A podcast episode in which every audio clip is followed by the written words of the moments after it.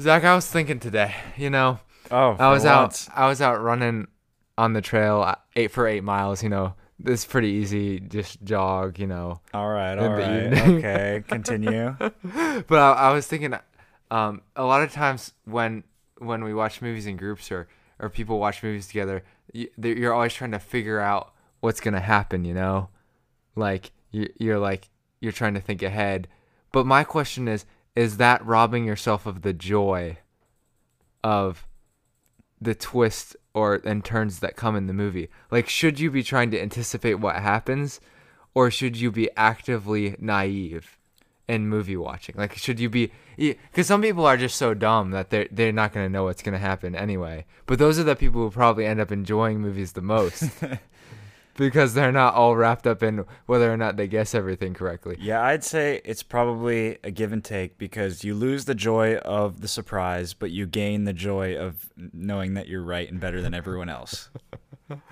So it's a give and take, I guess, is our conclusion. If you're like me and you can't and you're not smart enough to figure out what happens before it happens, then you can be happy that you get you you get to be surprised by things. But if you're like Zach and you already know everything before it actually happens in the movie, or you already can quote lines before they even come out of characters' mouths, That happened twice in this movie.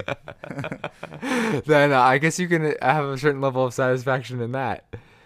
Even though I wasn't satisfied. Yeah, I, I but then I guess maybe you can never be satisfied. And maybe that's the point of the movie that we watched. Hi, I'm Ben Stanhope, And I'm Zach Hollow Leewald. and we reviewed No Country for Old Men, a 2007 movie written and directed by none other than Joel and Ethan Coen, legends, stalwarts of the movie industry at this point. Stalwarts. Yeah, I, I don't know. That just sounds like a cool word. Yeah. Uh, They made it on a uh, mere $25 million budget, but made $171.6 million with a Rotten Tomato score of 93%. They also won, I believe, four Academy Awards and were nominated for eight.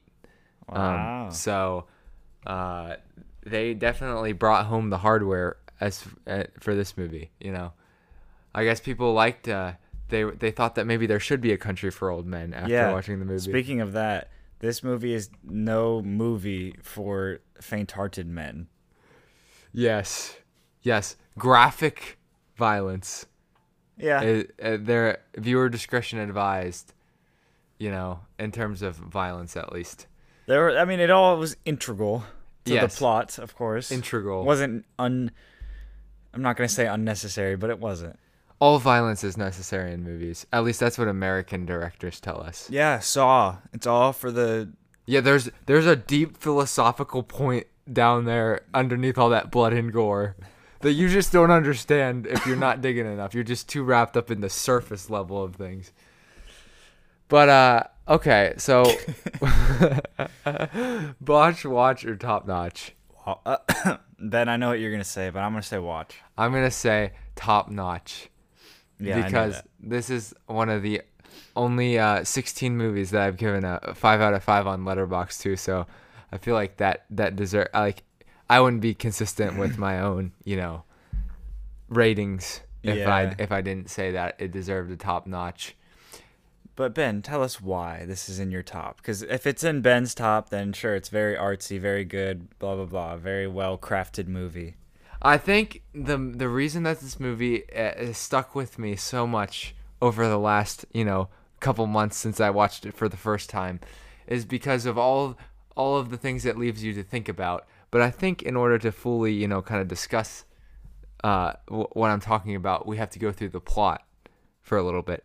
And uh, spoilers, as always, we never give spoiler warnings, but I'm starting now to give spoiler warnings because you know for some reason some people might assume that a movie review podcast is trying to review an entire movie in like an hour without spoiling anything which it's seems- like when you go to McDonald's and you get a coffee and it says caution hot. Yeah or like when you go to mcdonald's and you expect for the ice cream machine to be working like it's sort of like those That's things. so true. Oh, so uh anyway we're uh, there's there's a McDonald's ice cream. This movie starts uh, with a couple people being brutally murdered. Uh, no, no big deal by this guy named Anton Chigurh, who is played by a uh, very disheveled-looking Javier Bardem. and uh, yeah, he he essentially just kills kills you know a couple of folks, and uh, and then he moves on. We meet a character named Llewellyn who is uh, out hunting some antelope when he happens upon And what a name, Llewellyn. yeah, and this is a male character by the Mm-hmm. way, and uh, he finds some money that has been uh, at at the scene or close to the scene of a a shootout between some drug runners, some members of the cartel from Mexico, and most of them are dead except for one guy, and this one guy is asking for water, but he ignores him for a little bit. And then he goes and finds the money a little ways away with another dead guy. And then he takes it back to his house, hides his guns, and tells his wife to not worry about it. Carla Jean, Carla Jane, uh, yeah, she, he he tells her, yeah, don't worry about what I've been doing. You know, well, it's it's fine, it's all good. Then he feels guilty in the middle of the night. First mistake. Yeah, never feel guilty. You Never know? help people. I said that before he even did anything. I said, look, this is a good beginning of the movie. He got the money, it's safe, everything. But then he goes, wakes up in the middle of the night, get tries to get the water for the guy that was dying. And I was like, as he was walking and filling that water, I said to Ben and David, I said, this is why you don't help people. He's probably going to stir a bunch of events that's going to get him in trouble, may possibly killed, and have a wacky adventure, you know? Yeah, so by the time he gets out there, the guy's dead. There's other people from the um, cartel who are scoping out the scene and they see him and they try to kill him. He escapes to the river where he's chased by a dog and the dog gets, um, you know, shot. So good. we can good- talk about people dying pretty easily, but when it comes to a dog, we struggle. Yeah, we are sorry for any viewers who are shocked and, you know, in, in a state of shock because an animal died. And Yeah. we're very sorry. Um, no animals were hurt in this actual But the, film. If, if it makes you feel any better, this was a, a dog that was on the bad guy's side. So Yeah, it was is a bad dog. Bad dog. Yeah, and it was trying to kill him too. So he was doing it out of self defense. Oh, they don't care about that. Uh, probably not. Yeah. yeah. Um. Anyway, so then then he he realizes that um they're gonna be able to figure out you know from his truck and everything, wh- uh who he is and and so he's gonna have to find a way to to escape. So um he sends his wife to his mother-in-law's and then he heads up for a motel. Meanwhile, Anton Chigurh is tracking trying to track him down, shoots some other people. Some of the, the he shoots the people who are hiring him to track the guy uh, to track Llewellyn, and he tracks him himself. Then we're in- introduced to uh, Ed Tom Bell, who's the sheriff of the area, and he's played by Tommy Lee Jones, and he's having to, you know, figure out what's going on with this case, and he pretty quickly figures out that Llewellyn is has the money and um, that Chigurh is um, after him. But interestingly enough, he doesn't. After the initial scope of the scene, he spends a lot of time talking about the crimes and stuff, but he doesn't do a lot of action. Yeah. there's not a lot of there's not a lot of active doing things uh, apart from the initial, you know, scouting out. He has a deputy with him who I think does some of the grunt work. Uh, but then after that, we see uh, the face-off between Chigurh and and uh, Llewellyn, which takes a while. There's a couple of different hotel stops, a dramatic sequence in which uh, Llewellyn uh, puts the the um, money in one vent in one motel room and then tricks Chigurh into thinking it's in that motel room so that he can pull it from the motel room that's on the other side and get away, which works and ends up with three more people dead in the other motel room because it's been re-rented. And and then uh, there's a shoot shootout in El Paso in which both uh, both Chigurh and Llewellyn are shot by each other, but not lethally. So they both um, get assistance, and this is the and then the introduction of Woody Harrelson's character, who I kind of forget what his name is, because he is not alive for very long. I forgot he was in this movie. Yeah, his his parts like he starts he's very confident, and then Loses then right away. He talks. He talks to. Uh, interestingly enough, he has the opportunity. Carson Wells is his name. He has the opportunity to get the money, and he doesn't, which is confusing. But I guess it's because he's trying to get rid of. His main job is to get rid of Chigurh, which he seems very confident about. But he ends up in a situation where he is unarmed, and Chigurh confronts him, and then he's basically, you know, under Chigurh's thumb. I know this is putting the cart before the horse, but I think he did that because he wanted leverage to know where the money is for because he thought Yeah. that he would Anton would want to know where it is. The thing is you as uh, I don't actually haven't said it, but like Anton, he just doesn't care. He doesn't care as much about where the mo- money is. He's not He- actually I- going for that. I don't think he even really cares about the money. Yeah. So that's the mistake that Carson Wells makes is that he assumes that Chigurh has some interest in the money. Another mistake is how could he prove that he knew where it was? Right. Yeah. So- I guess so. I guess you know if I, I guess he would just take him there and and then he could get it.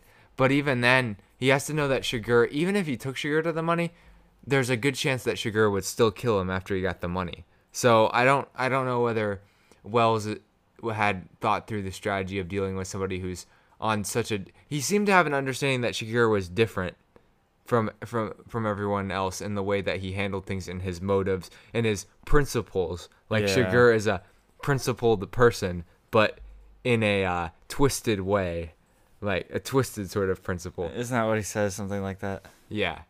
And uh, after this happens, then Llewellyn uh, finally gets, you know, it's the end of the line for him. He he uh, Chigurh talks to him on the phone and says, "If you just brings me the money, your wife won't die. You'll probably die, but your wife won't." And he says, "Screw you." And he goes to this, you know, hotel, and Chigurh. Well, Chigurh doesn't even find him. That's the the thing. The other Mexican cartel members figure out that uh, that some of the the family members are going to El Paso, and they figure out where Llewellyn is, and so they kill him before Chigurh even gets there. Although Chigurh is at the crime scene. That that was sort of a weird scene when Ed Tom Bell is a little is like literally seconds too late to the the scene of Llewellyn's death, and so he, he sees the he is sort of there for the aftermath. And then he goes to the crime scene, and we see like Chigurh in the hotel room as Ed Tom Bell's opening the door, but then he opens it and walks in, and nothing happens. So I'm not sure what's supposed to be implied by that scene. Like, Sometimes things don't happen. It's a so, random universe. so was Chigurh even there? That that's what I don't know. I mean, but it showed him hiding. Yeah, But it, so he's probably there. yeah. I I mean, mean, I, suppose so. yeah. Um, I mean, like theoretically, it didn't show them interact, so he could have been somewhere else. But I don't know. I feel like that's a stretch that he wasn't there. yeah. Huh. Huh. But anyway, I wanted to say so. Ben, you, you quoted this guy as as Anton as being like the agent of chaos, kind of Yeah. comparing him to the agent of chaos in The Dark Knight. Right. Right. Although I will say this movie was before The Dark Knight Yes. by a year. Another connection, though. The role of Llew- Llewellyn was originally offered to Heath Ledger. Which is crazy. Yeah. And uh, Josh Brolin, who play who played who eventually played Llewellyn, he actually needed the help of none other than Quentin Tarantino. And Robert Rodriguez, don't forget. yeah, him. Robert Rodriguez, you know, of uh Robert Rodriguez is the guy who did the he's like more a horror movie guy, right? Or something. Oh, Uh, I don't know. He did so when uh Tarantino did Death Proof, which is the only one I haven't seen. He did the other movie that was in that series. He did Spy Kids. Spike. Oh, yes, yeah. I already like him. Okay. oh, he did the From Dusk Till Dawn, which um Quentin Tarantino acts in. So obviously very good friends. I don't know where their connection to Josh Brolin is because I don't know that Josh Brolin has ever been in a Quentin Tarantino movie. I don't know. I don't know. He used the time stone, I guess. Yeah. yeah. I imagined a post credit scene of this movie where Josh Brolin comes and gets the Infinity Stones and I just can't see him as anything else. That's just me. I, I I honestly can't see him as Thanos because he, he obviously doesn't look like Thanos. No, but like it's just I don't know. His voice even. Yeah, his vo- even with an accent, Yeah. interesting. Yeah, because he does play Thanos. It's just breathy. And I guess so. I guess you're right. Yeah. Um, but the ending of the movie is, you know, pretty unsatisfactory. We we see a, a um, Chigurh confronts the wife of Llewellyn, whose name is Carla Jean, as I mentioned earlier, and uh, she's she's like, you don't have to do this, and he's like, everybody says that, and then she's she says the only line that really shakes him or even phases him for like a second. You can see it in his his reaction because he says, you know, flip a coin. I'm gonna flip a coin. So presumably, you know, if she picks the right side, then then you know she'll live. He's trying to lift off the guilt of off of his own shoulders. But she says like to him, "There's no coin. There's just you," which w- the viewer should know. But we're seeing we're seeing the the actions through the eyes of um, Chigurh's, you know, sort of jaded sense of principle. So like the whole reason he's even killing her is because he said he made a promise to Llewellyn that he would kill her if he didn't bring the money. And she didn't even believe him. Uh, but the thing is, the way he worded it was sort of deceptive and sort of suited his own view of ha- what happened because he didn't give, you know, he he, He wasn't did it- necessarily in the position of authority to be making those sort of sorts of, and and it wasn't agreed upon in the sense that he was saying it. He was saying this is your only option that I'm allowing you to agree to, rather than being that rather than it being like a contractual negotiation between two sides. So to put the guilt of his wife's death on Llewellyn is unfair because Yeah, when you structure your your life around those types of principles that like takes away the blame from you while you can still do those horrible things, but like And you put the make blame- them feel guilty for yeah, it. and you can put the blame on other people Yeah. because it's nothing's because you're just the agent of of uh, you know death and destruction. So it's not your fault because that's happening through you. The other people are having to make decisions around you, sort of. Yeah, so you like think yourself outside of those things, but really you you were born the same way everyone else was. Right. And and that's and th there could probably be a debate on whether how, how much we're supposed to believe that that uh Chigurh is real, but I don't know there's not really enough it's not this movie isn't like a surrealist movie where it's like oh so this, guy's an abstraction I I mean, you could argue that. I mean, certainly in, in a intellectual level of what the movie is trying to communicate, he's an abstraction of chaos. But on a physical level of the nature of the interaction of characters, he certainly seems like he's a human. Although they definitely like are like some people refer to him as a ghost because he sort of just like comes and goes, and it feels like he's almost And it knows everything. he's almost like limitless in terms of what his power is. But at the end, he gets in a car wreck at the, and that's supposed to show oh there are some things that he can't plan out and know because, and he is still at risk for like the for fate or or uh, you know he does he doesn't control death in the or or control life in the sense that he might think he does. Um, and then we get this like dream at the end where Ed Tom Bell is talking about like his dad and the fire being lit, and I forget what the last line is, but it's something like it just sort of ends, and you're like, I don't even know what this dream is supposed to mean, and it might not be. There might be a lot of things that it's supposed to mean, but it's it sort of gives an ambiguous ending to a film that starts out as one thing and then sort of shifts to being another thing in the middle. Yeah, like right when the main character dies off screen. Yeah, they don't even give you the pleasure of getting getting to see him die on screen. You know, you you would just have to be like, oh, he's unceremoniously dead. You don't even see like you see his dead body like briefly, but we, just gone. we don't even know who killed him. Yeah. The person who killed him might have been somebody who was dead because there's a couple other people who were dead around the scene. So, I mean, there's just a lot of things that we don't know. Yeah, it could have been anyone, his wife. But I think it's safe to say that this movie is about how the world is no country for old men. Yeah. And Ed Tom Bell realizes that and he retires. Yeah. He talks to his brother about, you know, how how the world was the same in 1909 though. That's why they called it yeah. this. I'm Yeah. joking. That was a that was a joke. No, I'm kidding, but but uh, uh, it is it's kind of about that. It's it's about how like the tide the tide shifts and maybe the world is getting more evil. That's what was, kind of like what was the line that he said? He said, "It's I I I'm outmatched." yeah, I'm outmatched. Yeah. I feel o- out outmatched. So that's why he was retiring. Yeah, he he said that the sheriffs when he was younger or when his dad or whatever didn't even carry guns around and now they have to carry all these different things and there's even a gun like a giant shotgun with a silencer these days apparently in the 70s. yeah. I don't know. And there's trackers and there's all all sorts of different things that make it easier for people with with the bad motives who are evil to accomplish what they need to get done. But uh, you know, usually the movie vault considers themselves ourselves to be the utmost, you know, the foremost uh, opinion on any movie, and what we say is usually should be considered as the gold standard of what everyone else thinks. But apparently, there's some people who dare go against our thoughts. Like who? And I'm actually like assuming that Zach thinks fairly positively of this movie. I mean, I don't think he thinks as positively of this movie as no, I not do. as. I'd probably give it a four star, yeah, yeah, but, but not not a four point but not like Liz Hoggard from the London Evening Standard, who says, The lack of respect for the body, the sheer bloody aftermath depresses me.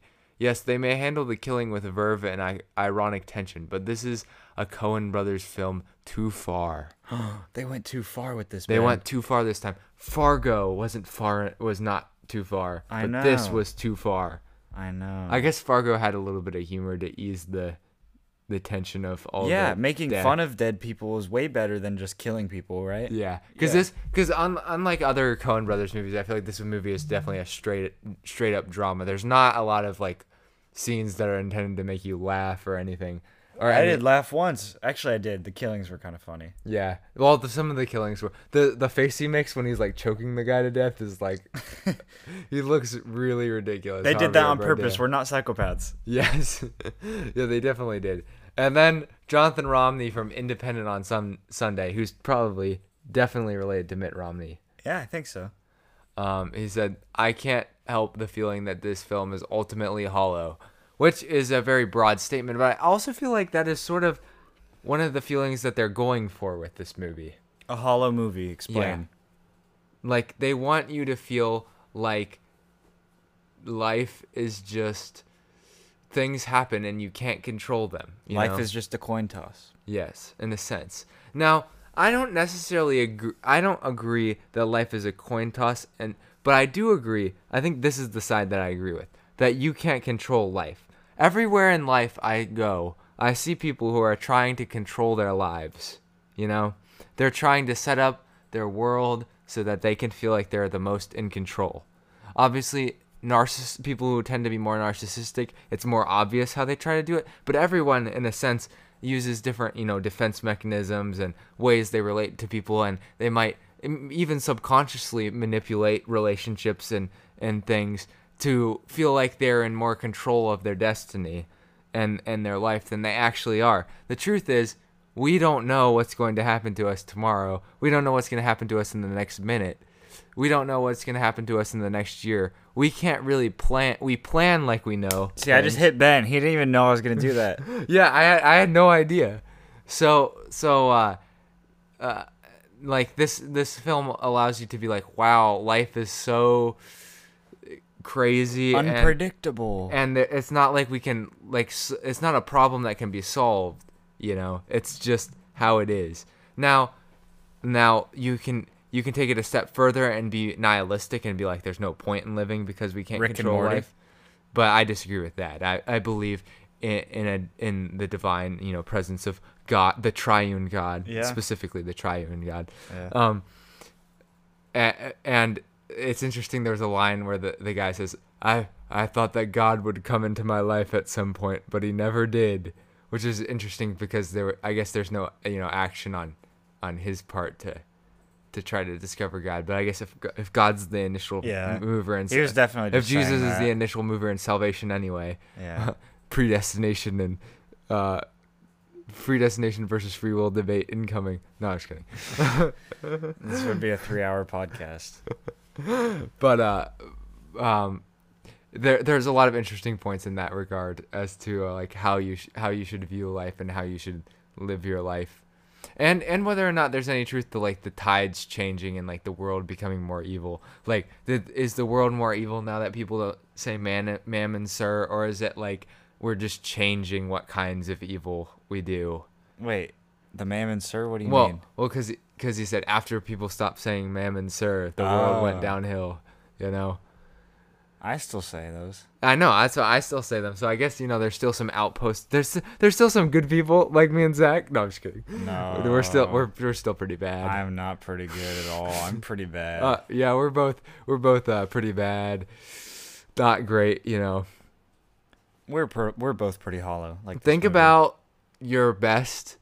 Like how, think about how you think. Uh, you, the listener, think about how you view me and Zach. You probably think about us like, oh, you like movies. You're we're horrible people. That's what we want to tell you. Yeah, you don't know what we do off cast. Yeah, we're getting we're getting kind of introspective here. Yeah. But We haven't done anything as bad as Anton Chigurh. Yeah, That doesn't mean that doesn't mean we're not. maybe, Maybe not. maybe not. We can never know. We can never know the next moment, Ben. That's true. Who's to say that that none of, that we won't do something like that in the future? I mean, I don't know. this is not a threat for future people trying to sue me. Yeah, we're just being uh I don't know, Silly. candid and Silly. silly. we're being so silly. Yeah, Aren't we being silly talking about yeah. serial As long killers? as nobody sues me, I'll say whatever you want off the cast. But as long as nobody sues me in the future, all But right. If you're feeling kind of hollow about life, then you should at least consider getting insurance so you can feel a little bit better about some area of your life. So That if was the best transition. if you want to get home and auto insurance for cheaper than most places, you should call Hedman Anglin Agency. I, I would even say all places. They might be able to cut you the best deal in the area. Um, and you need to call them at 614-486-7300. That's 614-486-7300. And if you do contact them, make sure you tell them Ben and Zach sent you. And and don't mention how depressed you are after we've had conversations about like how uh, little control you have over life. But you may have a slight control over investing money in.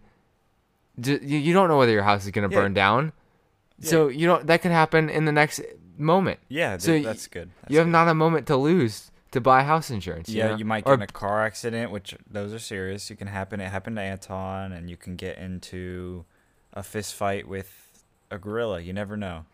you really never know. Yeah.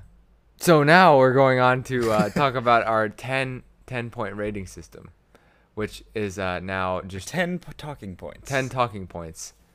10. Uh, welcome to our TED Talk. 10 talking points with Zach and Ben. We should do a TED talk. That would be awesome. We just have to get famous. I, I think all you have to do for Or a TED Talk is say something like really absurd as a hook and then be like, um, well, that's how your sleep pattern is established or something like that. You know, you just have to you have to start out with something That's that's, true like, because crazy. one guy did a TED talk that got like 40 million views, and it was just about how to not procrastinate. And Oh, it was I un- think Emma was telling me it was this. unscientific things that he used, and his analogy was a procrastination monster. And then you have to like train a procrast- non-procrastination monkey or whatever to fight that monster. And I was like, this is the dumbest thing I've ever seen. Uh, is that like meta because it's like his whole No, it's no his whole thing is like he he invented uh procrastination fighting device through procrastinating because he's like procrastinating about these like ridiculous absurd ideas of monkeys and monsters No. in order to fight his procrastination you no, know? it was stupid. It was stupid. well anyway sentimentally this is one of my favorite movies of all time probably solidly in my top 15 Wow, that's high for Ben. Um, I would, I like it. I'd probably watch it again, He'd but I don't know what else to say because I don't want to like say too much because if I say too much, it might hurt Ben's feelings, or I might say too much no because you should it- hurt my feelings zach Ben, this movie was horrible. No, I'm just joking. no, I did like it honestly, but like, it wasn't like, it wasn't like you know that level for me. It wasn't. It wasn't up there with the greats, the Yeah. all-time greats. I don't even know what the greats are for me to be honest, but it wasn't up the there. The greats are uh, I love- Saw and No, the- I love searching. That's a good movie. Well, Searching's good. Yeah. It's just not not really that as good compared to this movie, Maybe in your opinion. in my opinion. yeah. So I guess there's different things that make Zach and I tick. You know, when we come Different. to I a love different. Yeah, This is kind of different. we That's talked a liked it. lot about the message already. So the message is how uh, you don't have control over your life, and if you try to seize control of your life and you think you have a plan, it probably won't work. No, no, not at all. Don't make plans. Like preparation only goes so far. This like, is uh, sort of part of my life philosophy is if you if you make your plans too specific, you're bound to be disappointed because there's no way they're going to happen. yeah, You have to have a general plan or you, none. You, you can't well like we're both in college, so you have to sort of have a general plan of this is what I, where I'm doing with this thing because you're investing money into it. But I think people even get on on people for like they're like you need to have a plan, you need to know, but they they can't you can't know those things. You can't know for sure you're gonna pass all your classes. You can't know for sure you know, people act like you can, but you can't. So, uh, anybody who who has a, a really specific plan for their lives is completely delusional, and you need to, you know, rethink all of that. And I just probably called a lot of people delusional. So if you're mad, just email us at the themovievaultpod at gmail.com. I'm about to email. I was Yeah. trying to plan out the next but. I'll also say there are, there are certain personalities who are more drawn to having plans, and it's not it's not all bad. It's it's good for those prepared people to be out there. You just have to be careful how much emotional weight you place into your plans because when your plans don't come to fruition, it'll take more of a toll on you if you have like sort of bound your ambition and your dreams and and your, your entire emotional, you know, yeah, there's uh, that. and, strength on this plan that didn't happen. but like, if it doesn't come true, which it usually won't, if you get super specific, then you're just wasting time by Yeah. like planning it. All the people who are famous and were are successful are like, yeah, so I don't know how this happened. I just sort of like did what I loved and just sort of happened. You know, you notice how a lot of the people who are who are famous didn't necessarily they weren't like I want to be famous. Well, some of them were. They But- were, but like it, it was like because they did something that they but, loved. They were good they, at they it. They focused on doing something that they were good at bef- like when they weren't popular you know and they went through times where they that nobody wanted to see them and they weren't successful and then they became successful because they got an opportunity and then they built on those opportunities but they couldn't possibly know you know they couldn't possibly plan out how they were going to get these opportunities and manipulate every situation to work out in their favor and I'm not even saying that you should want to necessarily be famous. Like that's not necessarily going to be what satisfies you.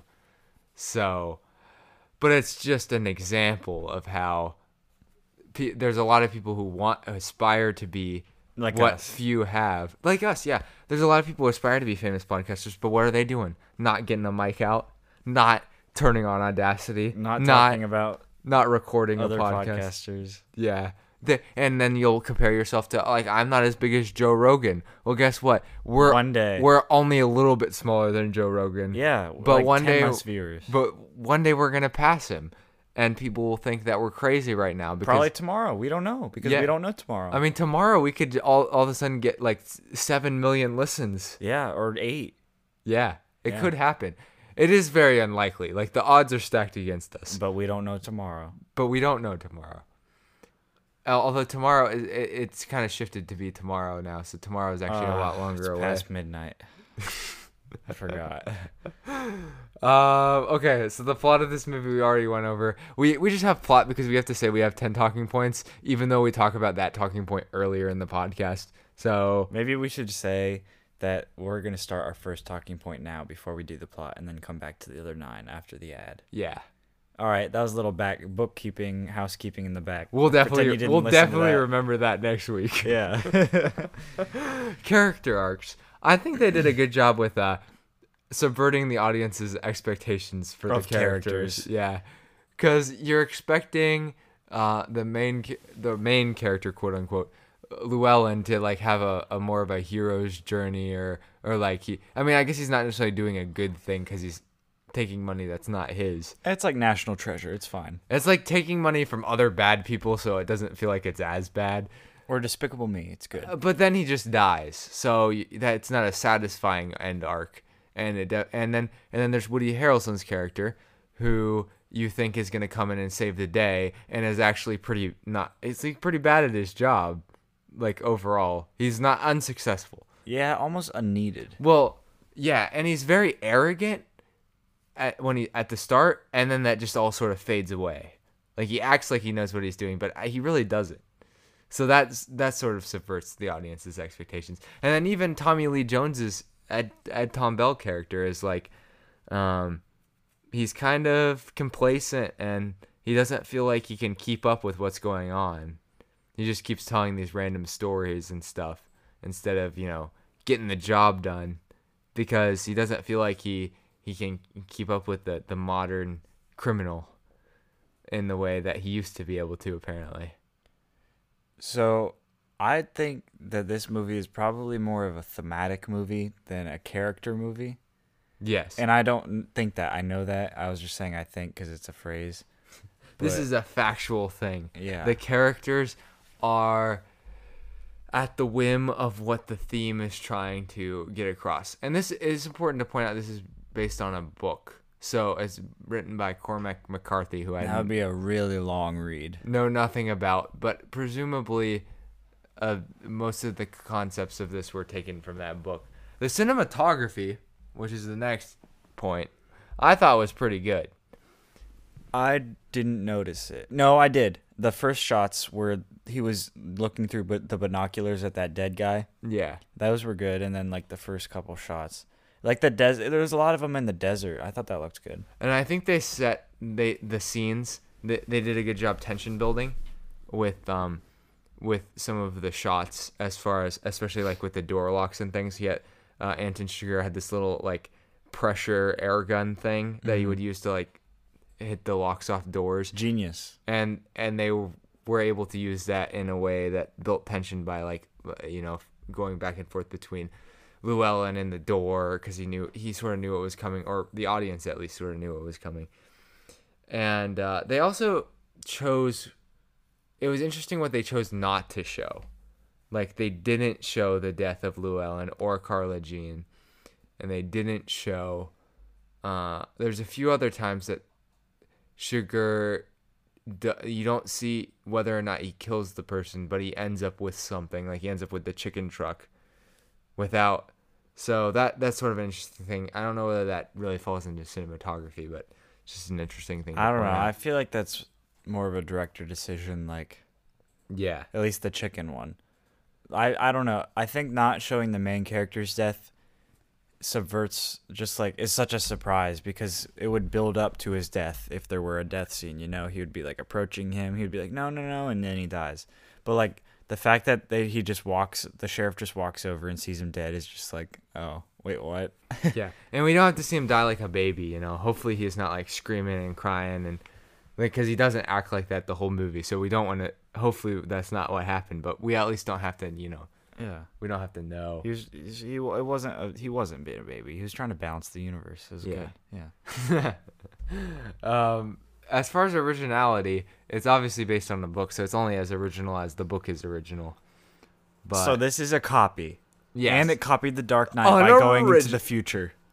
Yeah, in the future they traveled time travel. No, they just read Christopher Nolan's script, which I'm sure was already available. Well, Christopher Nolan probably didn't write the script for the Dark Knight. Whoever wrote the script for the Dark Knight, maybe he did write it. The Dark Knight comic. Jonathan Nolan probably wrote the script. Because didn't does that doesn't Jonathan Nolan do a lot of the screenwriting for Christopher Nolan? I don't know. I didn't even know he had a brother. Yeah, he has a brother who's involved in these movies. Yes, but it's not like the Coen brothers. He directs all of it. He Well, there's doesn't let James Gunn and Sean Gunn. Oh wow, there's a, there's a lot of siblings. Yeah, the Russo gives brothers. hope, gives hope for uh, any siblings who are aspiring to be directors or Safdie writers. brothers. The Safdie brother, the Safdie brothers are some of the best. What are the one? The Matrix. Really good with camera angles. The Wachowskis. Yeah. Yeah. Yeah, there's a there's a lot of duos, a lot of sibling duos. Huh. But no, that seems to be the exception. I mean, uh, like there's not a lot of team ups outside of siblings. Like sibling, the sibling bond seems to be strong. Like I other know- than like the Daniels. Remember we did Swiss Army Knife, and there was two different Daniels. I know in Captain Marvel there were two different directors, Yes, that's But- true. but I don't remember if they had a relationship or not. Mm, Yeah, I don't know. I don't think they were related. But it seems to be the directors who stay together over time. Like it's not like a one-time thing. Like I think sometimes people team up for directions like for a one-time thing, but the the duos that ten, the directing duos that tend to stay together over time are generally siblings. What if they did a Quentin Tarantino, Safdie, or not Safdie brothers, Coen brothers, and uh, other director that you like Safdie brothers? mo- movie I don't know. That would. I don't know whether the what the combining their Coens do styles? and what Tarantino does are very compatible. Uh, like- but would you watch it? like Tarantino is l- thinking about like 1970s spur, cer- like very specific like either he's just making so many references and the Coens are just so focused on like the craft and like usually some sort of philosophical concept I think it could merge. I I guess it could. It would be a, the Coen style of comedy and what Tarantino Yeah, does. just think. seems to be so different though. Just think, like you'd have the world building and characters of Quentin Tarantino, and the philosophical question and subverting expectations of the Coen brothers. That's true. Because the one thing be- we said that was weak about this kind of, which was on purpose, was the characters. yeah, I guess that's true. I don't, I don't know whether I would call it weak, but I get what you're saying. I would say weak. Okay, fair. I mean, I mean, I don't know that. I mean, they all were portrayed as strong characters. you Yeah, know, like in the sense of like, like how they acted and things. But they're, I guess, yeah. That the no, the acting was great. The intention is not for the characters, I guess, to be the ones that you latch onto to to the movie. However, they have more heart to the characters than say somebody like Nolan, who tends to write, you Math know, equations. Right, math equations. Although I was thinking about Nolan today for some reason, and I think maybe I don't give him enough credit for what he does because he's so popular. But he's also sort of one of the last blockbuster film craftsman who does original ideas. So I feel like you have to put some respect on his name for that. Or, or you could go completely, you know, buy into the Nolan character idea completely, and then you become Yorgos Lanthimos, who I was talking about with Zach earlier, who makes monotone characters who like don't act like humans at all because the world that Yorgos Lanthimos creates is like not supposed to be like real life. Where I that's where like Nolan Nolan's worlds are obviously not supposed to be like real life, but they sort of are. But Lanthimos leans more into like we're buying into the idea that none of these things are real. They're like sort of dystopian Like the lobster. like the lobster or um, the killing of a sacred deer, which is in sort of the same style of universe as the lobster in some ways. Although you don't see any like nobody can be single like in the lobster, like the premise of the Ah, lobster. I love that. I wish it would carry over into his other movies, just for no reason. But uh, but but I guess you you get some heart with the characters in in the Coens, even with them being sort of tools for the theme of, of the overall theme of the movie. Okay, so we we kind of covered acting with that because the acting is Yeah, fantastic. Tommy Lee Jones always great. Um, Josh Brolin, I don't know that I I think Josh Brolin's always great. He was in Hail Caesar too, which is another Coen Brothers movie. He was pretty good in that.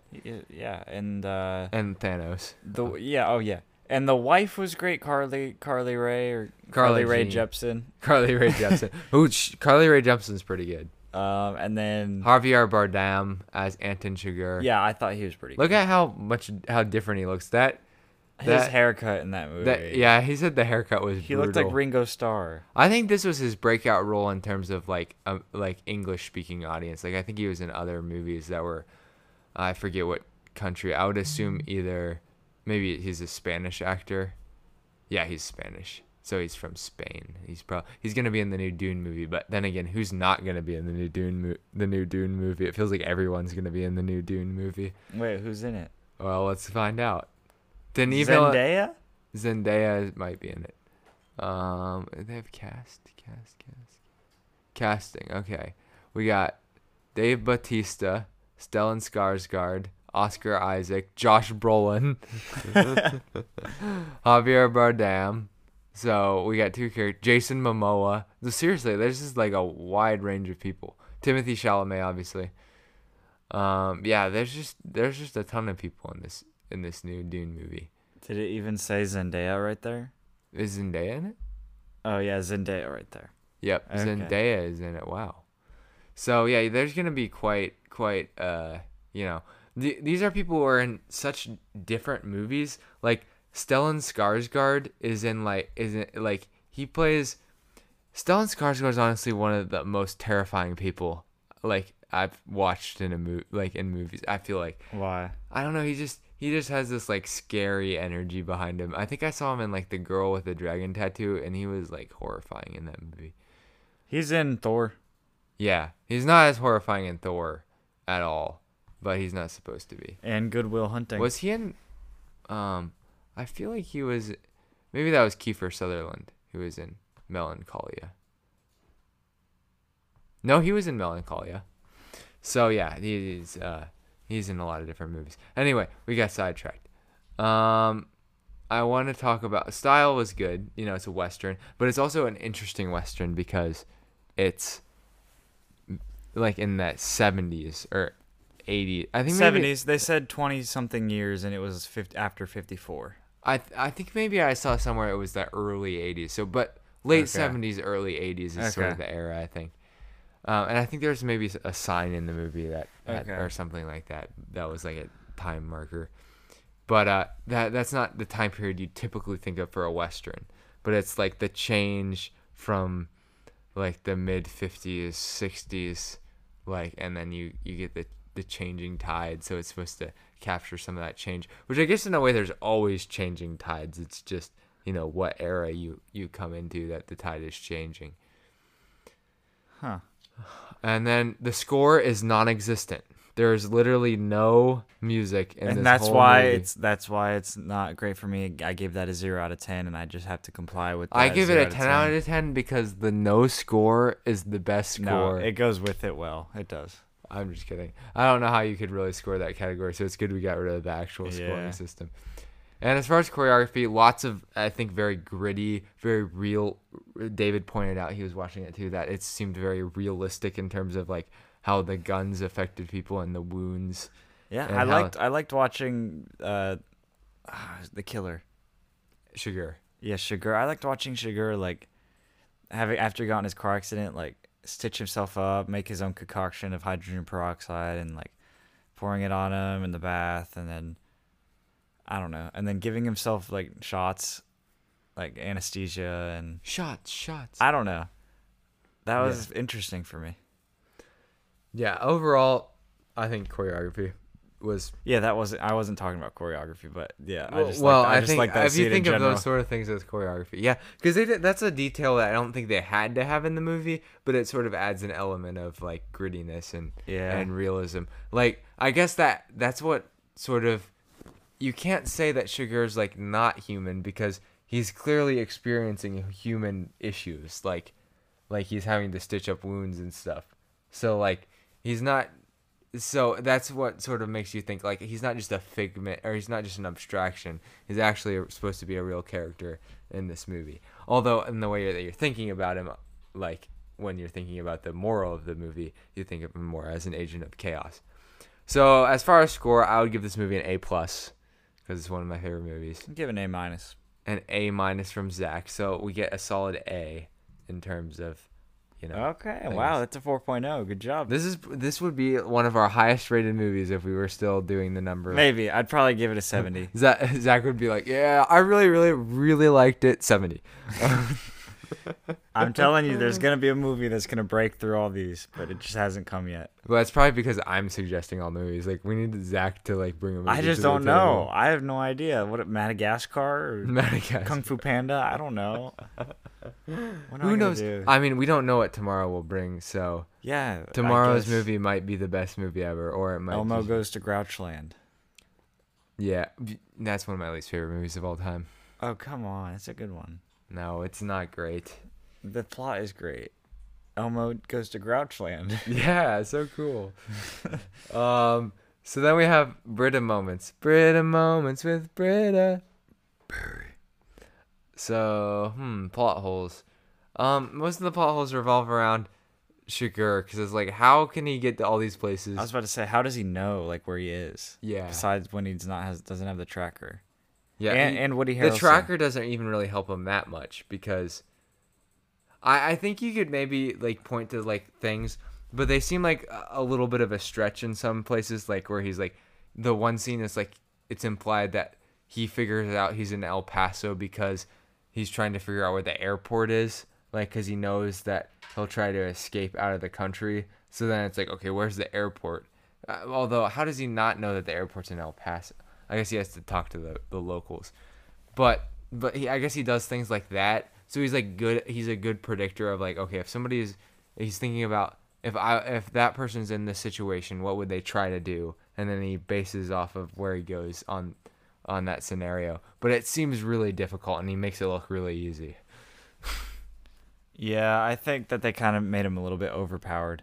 Yeah, they definitely gave him more power than you could realistically actually have. I mean, But that's realistically, you could be planning these things way far in advance, but he just met these people, you know. So yeah, yeah. He's not the type of psychopath who's like pretending to be a different person so that he can manipulate events to happen in a certain way. He doesn't want to talk to people. and he did just meet these people, so it's just like he. There's no way he could have done all that. Honestly, that. then he might be more of a sociopath. I don't know. I don't know. I, thought- forget the I forget the difference though. If you know the difference, we don't care. If you well, if you know the difference, let us know, Yeah. please. I'm dying to know. yes, I but don't so. kill us to know if you're one of either. Yeah, don't do, don't do that. Yeah. Bad, uh, that's bad. Yes. That that's bad according to Ben's standards. That's bad. Mine, you're allowed to. For me, it's okay. All right, the stock market. Who would you invest in after this movie? Probably all the actors except for Carly Rae Jepsen. Really? I guess she's probably some. She wasn't that great. She was okay, but yeah, it's probably not gonna get her any big roles beyond what she did. I wonder how I found her. Oh, it's getting Uh, late. don't make me yawn. Um, yeah, Josh Brolin. I, I kind of feel like Josh Brolin's an underappreciated actor overall. Like, I kind of wish he was in more stuff. Yeah, But- other other things and like superpowered things. Like he'd be a good act, like drama actor. Here's the thing: Zach and I were arguing over whether Josh Brolin was attractive, because I that- said in this movie, no. I think he's attractive in this movie. Yes, he's attractive But- in general. in general, I, I don't know that the people are casting Josh Brolin because he's he's not he's no Brad Pitt, he's no Robert Pattinson, he's not somebody who people are, are casting for sex appeal. He's just he's he's a good, solid leading man with a like good charisma and personality. But I don't feel like that's appreciated enough. You know, like we need more movies where people are like not hundred percent attractive on all levels. Well, I'm sorry that Ben just offended you, Josh. I think you're beautiful. Josh, if you want to be on the podcast, I mean, Josh Brolin's probably more attractive than me. So, um, Yeah, maybe. I guess people haven't seen your face. yeah, I mean, I don't know. I mean, I'm a lot skinnier than Josh Brolin, so that would automatically. I don't know. Maybe he's But going I'm for a new ma- role. But maybe I'm taller. I don't know. Maybe I got something on Josh Brolin. Look up, look up how tall he is. How tall is Josh? He's probably like six foot three or something. Brolin. No, he's only five ten. So I guess I am taller than Josh Ah, Brolin. he's one inch. He looks a taller lot older in this photo. Like he doesn't look that. I mean, he's 53, I guess. So he's Doesn't getting seem like he's it. getting up there. I wonder whether he was somebody who was like in things when he was younger. He doesn't. Yeah, he kind of. Look up. That's the look that's better. look up how tall um, Robert Downey Jr. is. I don't Just do he- RDJ. How tall is RDJ? Uh, five nine. Oh, I'm as tall as Iron Man. How tall is Elon Musk? He's probably like six two. That's my guess. I think he's not that tall. He's five ten. What? Yeah. Uh, He's Well, think about this. The average is like for males in the world, I think, is like five nine. Yeah, but so, like, like, it it's depends not- on the country though. It's not terribly common for for people to be above six. I mean, above six feet. It's common, Why does but it, it's definitely once you get above six four, that's uncommon. Why does like- Google have results for Elon Musk and it says eye color moss green? if you look, if anyone is listening, look up. If, anyone's listening, look up how tall is Elon Musk, and it'll give you the his eye color, and it says moss green. And you'll be like, "Wow, that is isn't that a weird factoid that I learned that I could tell to my yeah, and friends?" I, I can tell everyone, Elon Musk. Oh, you know Elon Musk? Yeah, I've heard about him. I hear his eyes are moss green. yes. Yeah, so I'd probably invest fifty bucks in Josh Brolin. And I'd invest in the Coen brothers, and you would be, you know, making a smart investment because since then, let's see, I always like to look at filmographies because the Coen brothers have a quite the filmography. Um, they started with with Blood Simple, and then they did well, they wrote Movie, and then they did Raising Arizona, Miller's Crossing, Barton Fink, The Hudsucker Proxy, Fargo, The Big Lebowski, Oh Brother Where Art Thou, The Man Who Wasn't There. Um, I'm trying to think. Some of these they didn't direct, so it's confusing. Intolerable Cruelty, The Ladykillers. Um, some of these, I think these are like weird documentary things. No Country for Old Men, Burn After Reading. Burn After Reading is an underrated one. It has Brad Pitt in it, so go watch that one. That one's good. A Serious Man, which is my second favorite one of theirs. True Grit, which I think was also nominated for Oscars. Um, Gambit is did they? I don't remember this one. Maybe they directed Gambit. I don't know. Inside Llewell, Lew, Llewyn Davis. It's not Llewellyn. It's Llewyn, I think. And then they wrote a few other movies, and then Hail Caesar, Ballad of Buster Scruggs, and then Tragedy. I don't know why I went through that whole thing, but you know, watch. They have a lot of movies that pe- you people would have heard of, especially like Fargo, The Big Lebowski, and Oh Brother Where Art Thou, and those kind of movies. So, uh, man, strong filmography from the, and it's very like, there's not a lot of down periods. It's sort of pretty consistent in terms of you know, they don't, they don't make very many bad movies. There might be a few in there, but I haven't watched them all, so I couldn't say for sure. So invest in the Coen brothers always is what I'm saying Even now. even now, even to this day. Although they might not be doing quite as much as they once were, like as as like putting out year after Yeah, year. Um. So final conclusions on this movie. Do you think this country right now is for old men? Sure, I think do you think old men always feel out of like touch with society and it feels like you start feeling helpless because you can't understand what the younger generations are doing? well, I hope not. Imagine when we're old and we're still doing this. Yeah. People are like, okay, Gen Zer. Well, I was just tell. okay, never mind. I I was just telling Ben that one day I'm gonna be retired or whatever. If I actually I don't want. Maybe I want. I'm just gonna have some free time one day when I'm old and can't do a lot, and I'm gonna be listening to these podcasts and just be like, "Wow, that was a that was a chunk of my life." Yeah, this is like a it's like a time capsule in a way. A little bit. Assuming that we get that old. Yeah, I guess that is. We don't know tomorrow. No, we don't know. So maybe it'll be a time capsule for somebody else. Or maybe the world won't even be here. We don't know. We don't know. Maybe the world isn't even okay. We're, we're this. uh, let's not get too existential. and I'm mostly talking to myself. Yeah, Ben. Uh, I, I always like to, to bring we in because we is a much easier word to stomach when you're trying you're like when you're trying to place the blame on yourself. Yeah. Yeah, so that's like it's like a thing that like I can tend to do because I can be like we, so I can bring Zach into it, even Yeah, though bring Zach the guilt might not. upon me, even though I didn't do it, just like the killer in this movie. Exactly. So in some ways, we can relate Anton Chigurh's, you know, very extreme and dramatic examples to our own lives Yeah, sure. in smaller okay. ways. Yeah, yeah, okay. Because we still, you know, we have principles, but we're a lot of times inconsistent on our principles, and we like to blame other people. we like to blame other people, and I like to blame other people. that was good. Okay. Did you even mean to do that? no, it's no, it's really, it's really a habit. Like I'm trying, I'm trying to like work on it. Yeah, we are trying to work on it. Maybe we should have, maybe we should have a segment called "I'm trying to work on this," and we should talk about something that we're trying to work on. I don't know. Maybe we shouldn't do that. Yeah, we both need to work on that. we say something that the other person should work on. no, we say the worst qualities about each other. Ben, you're just horrible. Okay. I'll try to work on that. All right, we are just gonna work on that. yeah, we're going to work on that together. Yeah, we. Okay, I don't know what the next movie is going to be. Um because usually there's not really a good uh like We just like to say we just don't know what the next movie is. yeah. We Let's just be honest. Something that we, it's actually on the list. Like we have a list that we're following, and it says don't. This movie wasn't on the list. I just pulled pulled an audible and was like, we should review this movie Yeah. because I felt like it. But we'll try to maybe we'll go back to the list next week then. Yeah. Um, but anyway, I think it's I think uh, it's probably time to close the vault after we plug our socials at the Movie Vault Pod on Instagram, at Movie Vault Pod on Twitter, the Movie Vault Pod at gmail.com if you would like to talk to us about anything. And then yeah, it's time to close the vault. All right, I'll do it. Um. Bum bum bum bum bum.